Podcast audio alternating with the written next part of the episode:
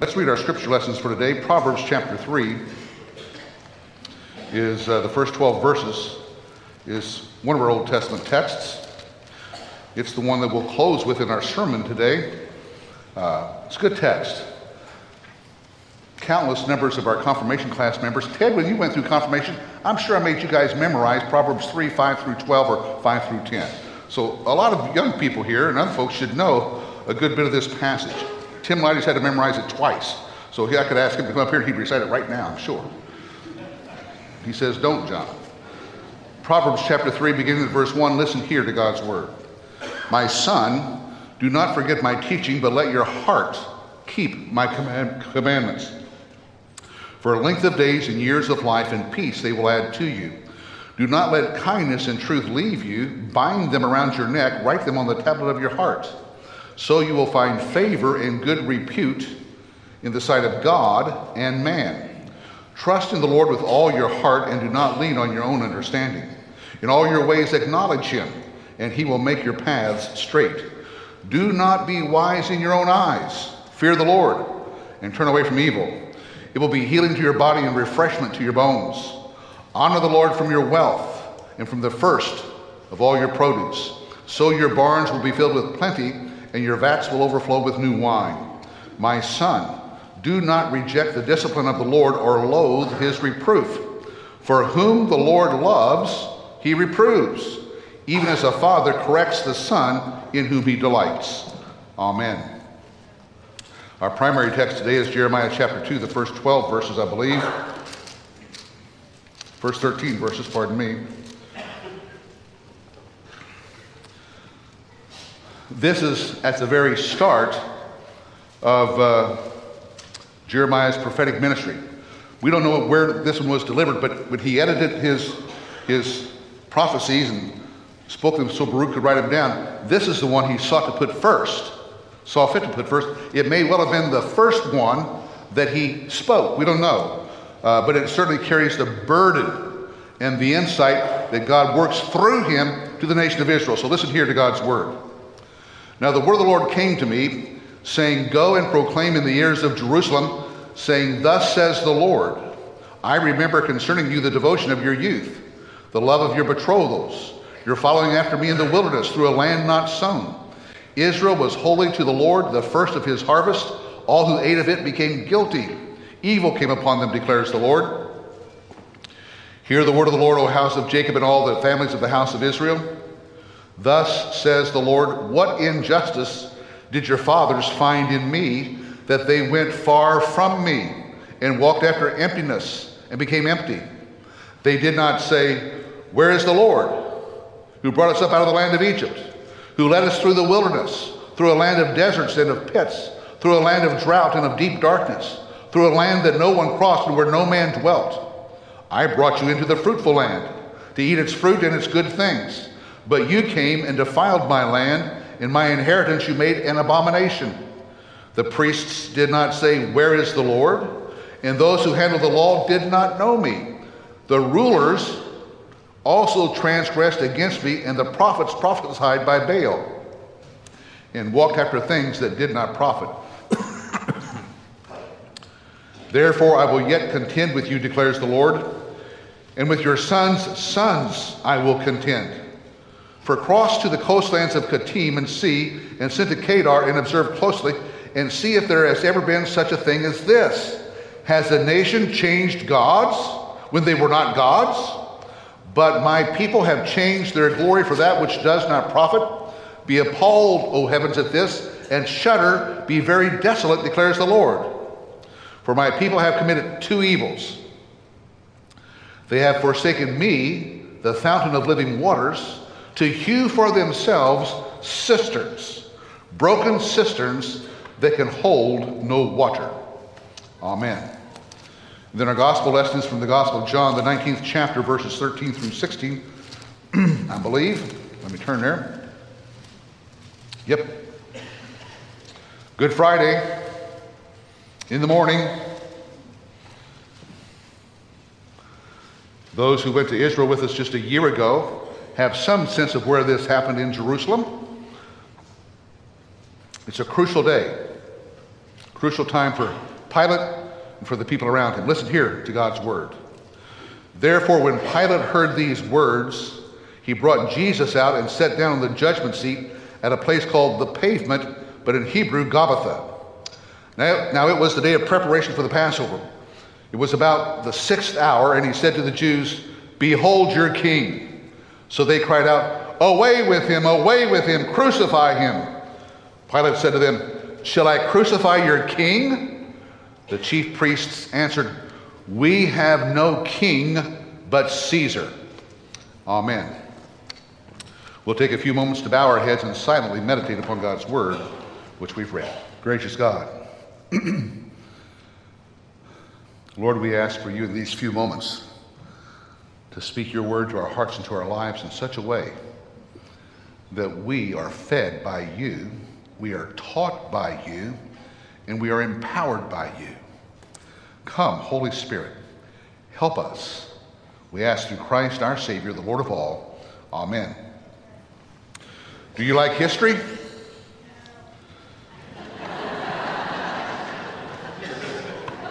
What Helen said is what a lot of people say I don't like history. Well, whether you like history or not, you should be aware of it and think about it. How should we think about it? Here's how we should think about it. Here's where I am. Here's where we are. What does this really look like? How did we or how did I get here? What was the starting point? Now, this could be done on a family level. This could be done on a national level certainly should be done on a personal level.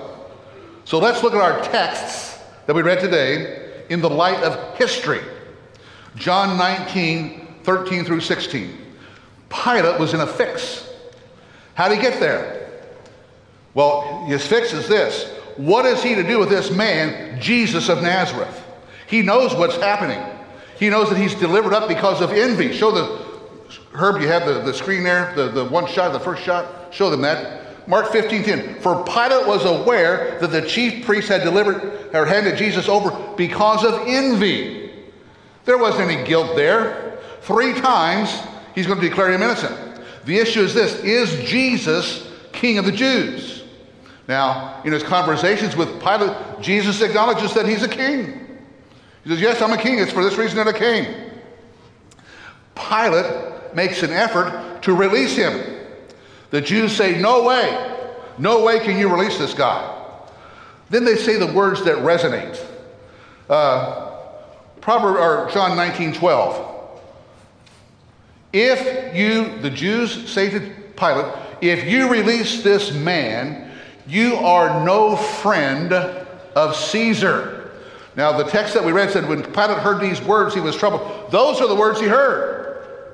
If you release this man, you are no friend of Caesar.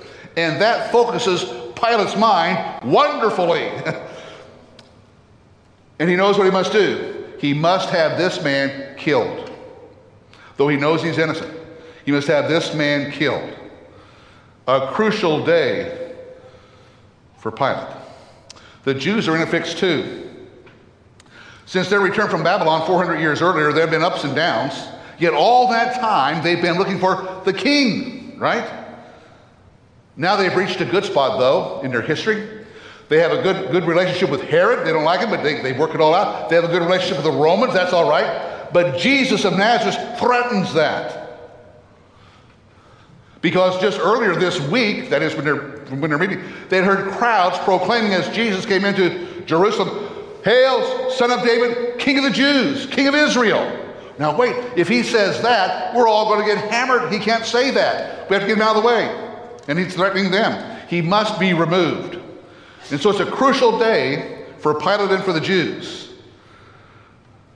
Though three times in each of the Gospels, by the way, three times Pilate says, I find no guilt in him. What will he do? He says, I must do what I must do regardless of the truth. Yet he wants to make the records show why he did what he did to give some kind of a salve for him. He says, has the sign put up, this is the king of the Jews. That's why I'm crucified. This is the king of the Jews. And then he gives the order to kill the Son of God. Crucial day. The Jews make a horrendous declaration in response to Pilate. Pilate says, Behold your king. They say, Away with him, crucify him. Pilate says, Shall I crucify your king? Now that's a great question, and that's the correct question on top of it. They've been sliding down a slippery slope for a while. Now they're at the cusp of the cliff. Which way will they go? They take the plunge. They say, We have no king but Caesar. Huh. Huh. Can a people change gods? Yes. And they did that day. The repercussions were horrendous. The repercussions continue to this day until they say, Jesus is King. Now, how about Jeremiah 2 1 through 13? As I said, this is the first and basic message of Jeremiah. It's God giving a history lesson of their nation. We had a honeymoon period, it was great. I protected and cared for you. If anyone touched you, bam, I hammered them. I, I led you all the way through. Uh, now, these past generations, these now you have defiled my land and made my inheritance an abomination. And God's allegation has several different parts. He says, one, you have no historical remembrance. It's a bad thing. They have no historical remembrance of God's work in their midst, of God leading their land, of leading their nation, that God has done this, that we need to give thanks to God, remember who He is, and, continue to seek Him. They have no remembrance of that. There's no sense of God in their national life, at least not the God of the Scriptures. And we read there that all the leaders have gone astray prophets, priests, and kings. And then he makes that statement My people have changed their glory. Now, a decade ago or so, we preached the book of Exodus for about three years, and we learned what glory means. What's the basic definition of glory? It shows glory for whomever it may be, it shows their essential character. So Israel has changed their glory. They've changed their essential character from those who are under the living and true God to those who are not.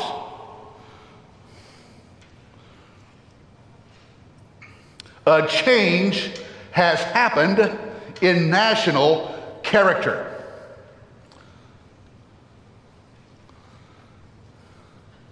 God says there's two evils that show this.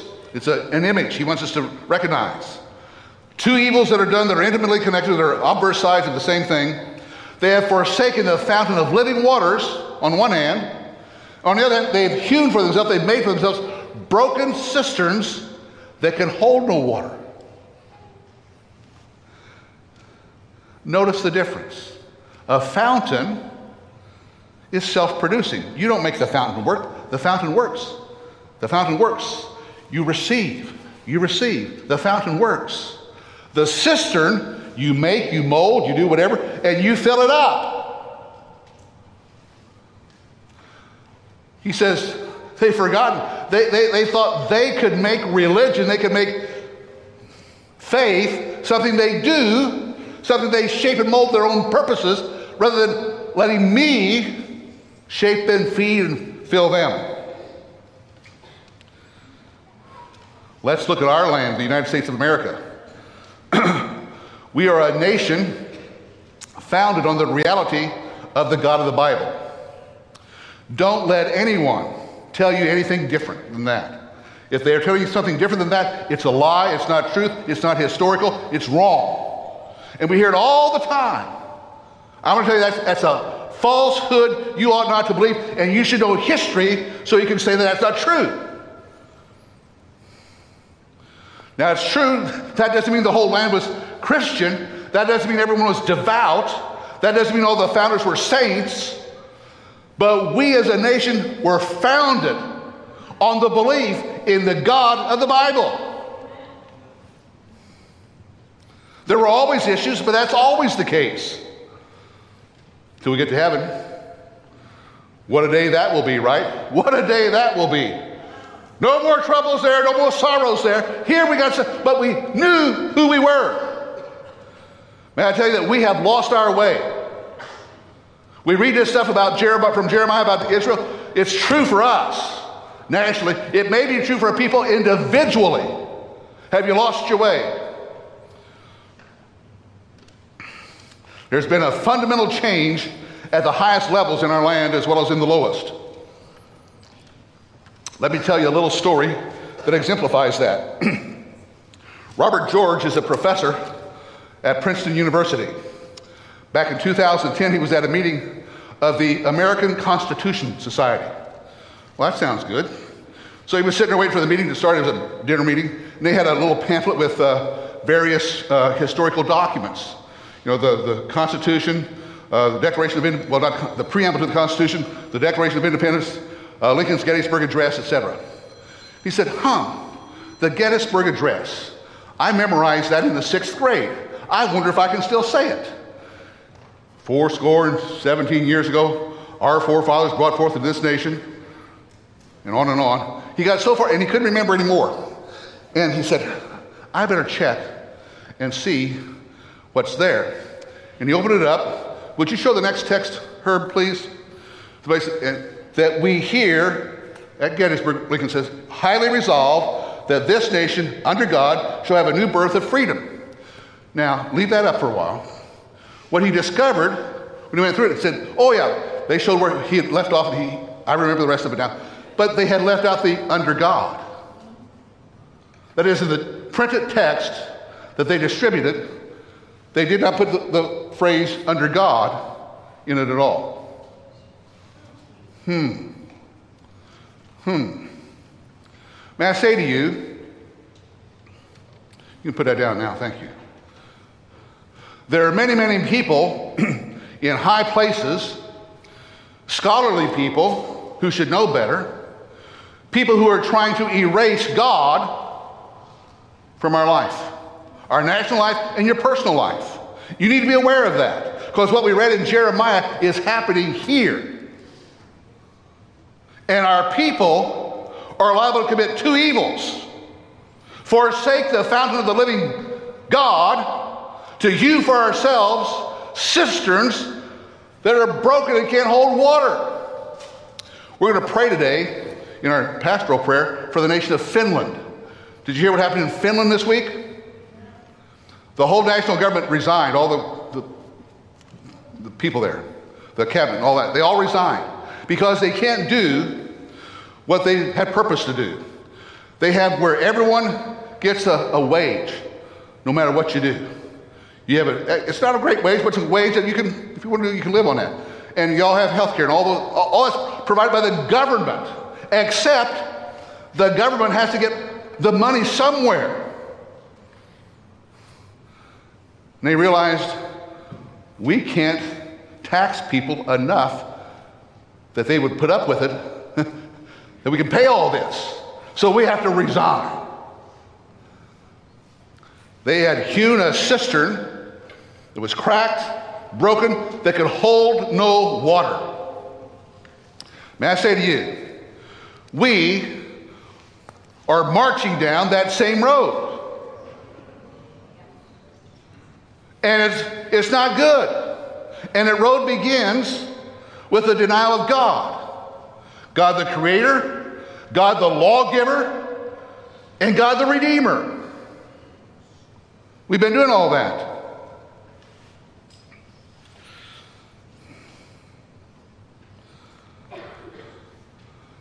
You've heard of the Freedom from Religion Society? They're profiting a lot of this. I have a friend who's a member of that. May I say to you, that is a lie. They are part of a religion. All that which professes to want to get God out of things, that's a religion. There's no such thing as neutrality. It, it, it cannot happen. It's not there. Jesus said, You're either for me or you're against me. There's no neutrality. You're either for me or you're against me. All right, I, I'm three minutes over, but bear with me. We have to finish Proverbs 3. So, what should we do? As persons, as individuals, as families, as a nation, we should read Proverbs 3 1 through 12. The first four verses basically are a, an exhortation to not forget God and His Word. No matter what you do, always keep God and His Word centered where, where you are. Get it in your heart. Get, so wear it around your neck. What it means by that means let your life, you know, a necklace is meant to, to enhance your character, who you are. Make sure that, you're, that, that what you do characterizes from God's Word. It says, write it on your heart. Have it in here where you're thinking of it, that you know what it is. Have it there. And then there's a series of things that should be done, begin in verse 5, and I'll just read through them quickly. The first one is this don't be smarter than God. We've all done that. We hear what God says, we say, that won't work. That's not true. That can't work in our age. That can't work in my life. That can't work in my circumstances. Trust in the Lord with all your heart. Do not lean on your own understanding. That doesn't say don't think. That doesn't say don't say, don't read all those things. It says, don't lean on your own understanding or that of some expert who, who wants to throw away God. First thing you need to do trust in the Lord. Don't lean on your own understanding. Don't think you're smarter than God. Number two, number six, in all your ways acknowledge Him and He will make your path straight. All the Bible for all of life. If you have some corner of your life or some corners of your life or some sections of your life that you've not given to the Lord, said, Lord, show me and guide me here, well, then you need to get those things under, under God. In all your ways, all your ways, acknowledge Him. Hallelujah. Isn't that good? He, he's, he, he's concerned for all of us. The, I mean, the, the whole part of us. Number seven, verse seven turn away from evil. Do not be wise in your own eyes. Fear the Lord and turn away from evil. How many times have I heard people, how many times have I done it myself, where I said, well, you know, this great truth is good for them, but you know, for me, eh, we'll just make a little exception. You never done that? Baloney, I know you have. We all do. But what it says is do not be wise in your own eyes. Don't use your the great mental faculties that God has given you to, to somehow figure out a way that you cannot do what he says. You can go ahead and do evil. I should do evil because of this. Don't do that. If God says it's evil, if he says it's wrong, don't do it. We have a whole nation, a whole culture that's busy not paying attention to verse 7 of Proverbs 3. They're declaring to be good and right what God says is evil. Verse 9 Honor the Lord from your wealth and from the first of all your produce. You need to make sure you're faithful in your tithing and giving. Period. Doesn't matter. Tithing is where you start, you give beyond that. You want to honor God. Here's, here, here's how you do it. It's that simple. It says he'll take care of you. By the way, my wife and I, we've tithed for years. And I, we're at a place where we can't believe how God has blessed us. You know, we actually own a home. Can, can you believe that? I mean, I cannot believe it. I wouldn't have believed it a year ago if you told me you're going to own a home. And it's just worked out. No, that's a good home. Come by and see us sometime. Well, call Pat.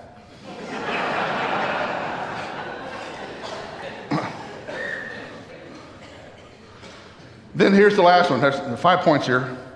Verses 10 and 11. My son, do not reject the discipline of the Lord or loathe his reproof. When God corrects you, don't shake your fist. Don't give him the finger. Don't holler at him. Don't get mad at him. It says, Those whom the Lord loves, he disciplines.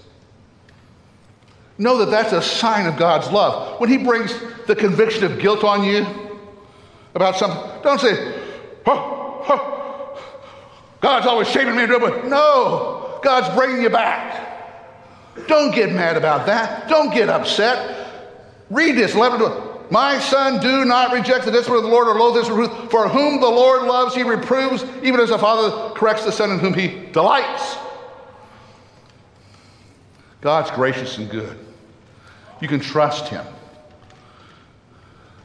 When he corrects you, it's for your good.